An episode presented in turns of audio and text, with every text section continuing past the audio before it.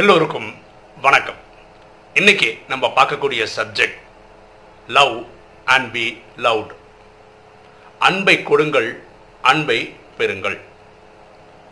டைரக்டாக ஒரு கதைக்கு போயிட்டு இந்த சப்ஜெக்ட் டிஸ்கஸ் பண்ணோம் ஒரு கிராமத்தில் ஒரு வாலிபன் இருந்தான். அவனுக்கு கல்யாணம் ஆகி அஞ்சு வருஷம் ஆகுது. ஆனால் அந்த கல்யாண வாழ்க்கை எப்படி இருக்குன்னா தினசரி போர்க்களம் தான் எப்போ பார்த்தாலும் அவனுக்கும் அவன் ஒய்ஃபுக்கும் சண்டை தான். இவனுக்கு வாழ்க்கையே வெறுத்து போச்சு. அதே கிராமத்தில் ஒரு கணவன் மனைவி அவங்களுக்கு கல்யாணம் ஆகி ஐம்பது வருஷம் ஆயிடுச்சு. அவங்களுக்கு குழந்தைகள் இல்லை. அவங்க அந்யூன்யமாக இருக்காங்க. அவ்வளோ மேட் ஃபார் ஈச் அதர் அப்படின்ற கப்பல் மாதிரி இருக்காங்க. அப்போ இப்போ இந்த இளைஞன் என்ன முடிவு பண்ணுறான்னா தன்னுடைய வாழ்க்கையில் இவ்வளோ டிஸ்டர்பன்ஸ் இருக்கு அவங்க ஐம்பது வருஷமாக கல்யாணம் ஆகி ரொம்ப இணக்கமாக இருக்காங்களே அப்போ எப்படி வாழணும்? குடும்ப வாழ்க்கை எப்படி வாழணும்? தெரிஞ்சுக்கலான்னு சொல்லி அந்த பெரியவரை பார்த்து பெரியவர்கிட்ட கேட்குறாரு ஐயா எனக்கு கல்யாணம் ஆகி அஞ்சு வருஷம் தான் ஆகுது. ஆனால் எப்போ பார்த்தாலும் வீட்டில் சண்டை தான். ஆனால் நீங்களும் இதே தெருவில் தான் இருக்கீங்க. உங்களுக்கு கல்யாணம் ஆகி ஐம்பது வருஷம் ஆயிடுச்சுன்னு கேள்விப்பட்டோம். நீங்கள் அப்படி அந்யூன்யமாக வாழ்கிறதுக்கான காரணம் என்ன? எங்களுக்கு நீங்கள் சொல்லி கொடுத்தீங்கன்னா எங்கள் குடும்பமும் இணக்கமாக இருக்கும். தயவு செய்து சொல்லி கொடுப்பீங்களா? அப்படின்னு இந்த இளைஞன் அந்த பெரியவரை பார்த்து கேட்குறாரு அந்த பெரியவர் சொல்கிறாரு நீ சொல்கிறதெல்லாம் கரெக்டு நாங்கள் ஐம்பது வருஷமாக குடும்பம் நடத்துகிறோன்றதெல்லாம் கரெக்டு எனக்கு என் மனைவிக்கு கருத்து வேற்றுமை வருது. வரல. அப்படின்னு கிடையாது. கருத்து வேற்றுமை வருது. ஆனால் அதையும் மீறி நாங்கள் வாழ்கிறோம் அதை வாழ்கிறதுக்கான முக்கியமான காரணம் என்னென்னா ஒரு சம்பவத்தை சொல்கிறேன் பார்த்துக்கோங்க. என்ன நடந்தா எப்படி இருக்கும்னு அப்படி ஒரு எக்ஸாம்பிள் சொல்கிறார் அவர். ஒரு கணவன் மனைவி. திடீர்னு அது அவனுக்கு குழந்தை இல்லைன்னு வச்சுப்போமே திடீர்னு அந்த கணவர் இறந்துடுறாரு. இறக்கும் போது நைட் ஒரு எட்டு மணின்னு வச்சுக்காங்க. அப்போ என்ன பண்ண முடியாது? அவர் அடக்கம் பண்ண முடியாது அதே நாளில். உடனே யார் வருவாங்க? இவங்க சொந்த பந்தம்லாம் வந்திருப்பாங்க வீட்டுக்கு. சொந்த பந்தங்கள்லாம் வந்துட்டு என்ன பண்ணுறாங்க என்ன பண்ணலாம்? அடக்கம் பண்ணலாமா எரிக்கலாமா இதெல்லாம் பேசுகிறாங்க எப்படி பண்ணாலும் நாளைக்கு காலம்பரம் தான் பண்ண முடியும். நாளைக்கு காலம்பரம் நாளைக்கு சாயந்தரம் தான் பண்ண முடியும். அப்போ அந்த சொந்தக்காரங்களாம் என்ன சொல்கிறாங்க நாங்கள் நாளைக்கு வரோம் அப்படின்னு எல்லாரும் கிளம்பிட்டாங்க. இப்படி பொதுவாக போகிறது இல்லை ஒரு எக்ஸாம்பிள் சொல்கிறோம் அந்த ராத்திரி அந்த டெட் பாடி மட்டும்தான் இருக்கு. இந்த மனைவி அந்த டெட் பாடி கூட தான் இருக்கணும். கரெக்டா இப்போ யோசிச்சு பாருங்க இவர் தான் கணவர்.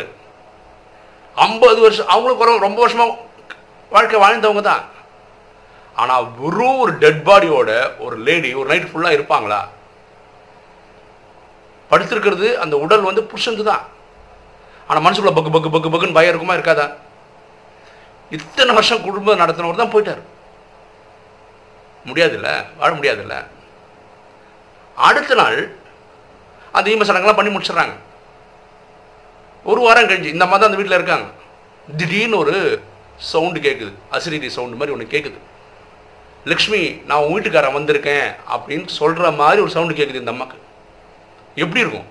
பக்குன்னு இருக்கும். எங்கே திரும்பி திரும்பி பார்க்குறாங்க என்னடா நடக்குது? அவங்க கணவர் இறந்து போன கணவர் இவங்களை கூப்பிடுற மாதிரி சவுண்டு கேட்குது நம்ம சொல்லலாம் ஆவியா வந்து பேசுகிறாரெல்லாம் சொல்கிறோம் பாருங்களா? அந்த மாதிரி காட்சிகள் கேட்குது ஆக்சுவலாக இறந்து போனோம் திரும்பி வந்து ரொம்ப சந்தோஷத்தை பண்ணோம். இந்த சவுண்டு கேட்கவும் பயந்தான் வருது. இதுதாங்க வாழ்க்கையோட யதார்த்தம். அதாவது அந்த உடலோட அந்த உயிர் இருக்கும் போது ஜீவ ஆத்மாவா இருக்கும் போது மட்டும்தான் நம்மளால அன்பு பாராட்டவே முடியுது. அந்த உயிர் அந்த உடலை விட்டு போனதுக்கு அப்புறம் அது வெறும் சடலான ஒரு ராத்திரி கூட இல்லை பகல்ல கூட தனியாக அந்த பாடி கூட இருக்கவே முடியாது. முடியாதுல்ல? என்ன மாதிரி பயப்படுவாங்க பாருங்க அவங்க. சில பேர் பயப்படாம இருக்கலாம். அபூர்வமாக சில பேர் பயப்படாமல் இருக்கலாம். அடுத்த நாள் இந்த மாதிரி சத்தம் கேட்குதுன்னு வச்சுக்கோங்களேன். அசிடி சவுண்டு கேட்குற மாதிரி நான் உன் புருஷன் வந்துட்டேன்.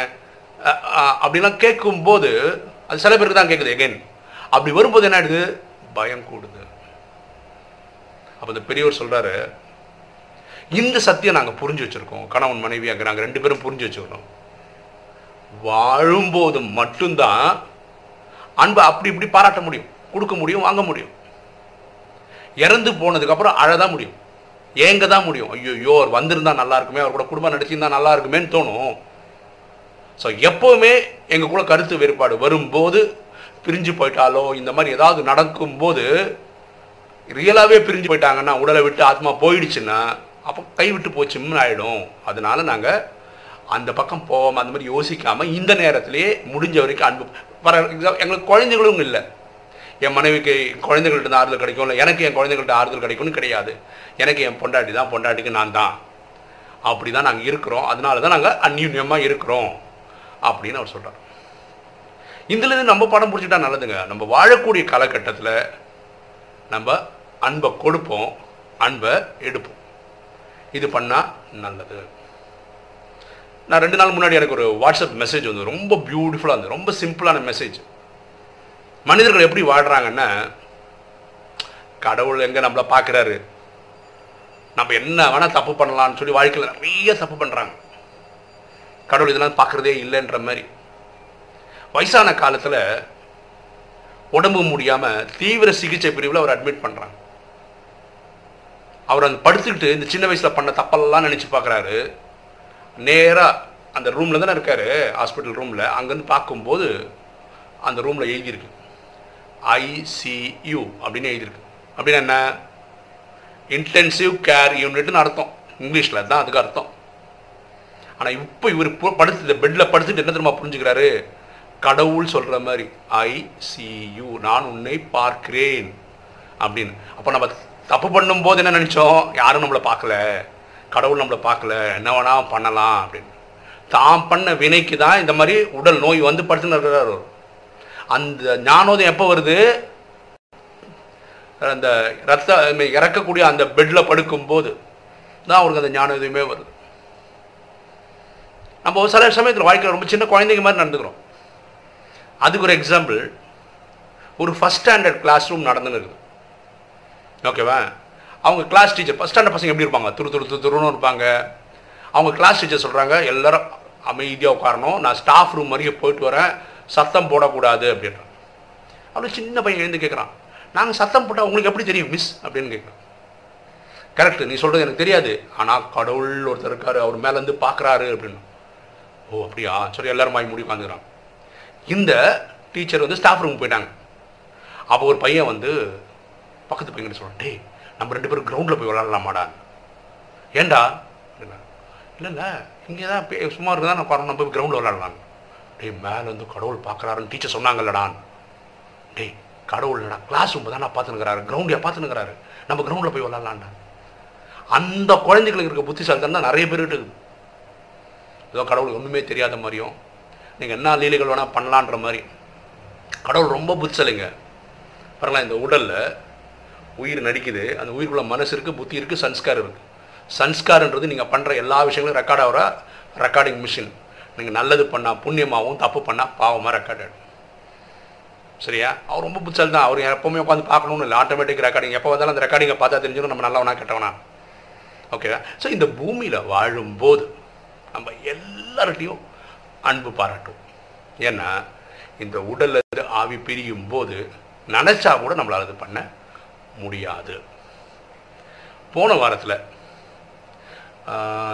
ஏழு எட்டு சாரி எட்டு ஒம்பது நவம்பர் ரெண்டாயிரத்தி பதினெட்டு வியாழன் வெள்ளி இந்த ரெண்டு நாளில் சென்னையில் எல்என்டி அவங்களுடைய ஆஃபீஸில் ரெண்டு நாள் programme problem solving and decision மேக்கிங்னு ரெண்டு சப்ஜெக்ட் நடந்தது. அதில் கலந்துக்கக்கூடிய வாய்ப்பு எனக்கு கிடைச்சது. ரெண்டாவது நாள் எனக்கு வந்து ஒரு மேனேஜ்மெண்ட் கேம் நடத்துறதுக்கான வாய்ப்பும் கிடச்சிது. ரெண்டு மூணு சப்ஜெக்டில் பேசுகிறதுக்கும் எனக்கு ஒரு வாய்ப்பு கிடைச்சிது. என்னோடய ஒரு வீடியோ அவங்க ப்ளே பண்ணியும் காமிச்சாங்க. ரொம்ப சந்தோஷமாக இருந்தது. இந்த ரெண்டு நாள் அங்கே போயிட்டு வந்தது. ஸோ இந்த அனுபவத்தை உங்களுக்கு ஷேர் பண்ணலாம்னு நினச்சேன். ஓகே இன்னைக்கு வீடியோ உங்களுக்கு பிடிச்சிருக்குன்னு நினைக்கிறேன். பிடிச்சிருங்க லைக் பண்ணுங்கள் சப்ஸ்கிரைப் பண்ணுங்கள் ஃப்ரெண்ட்ஸுக்கு சொல்லுங்கள் ஷேர் பண்ணுங்கள் கமெண்ட்ஸ் போடுங்க.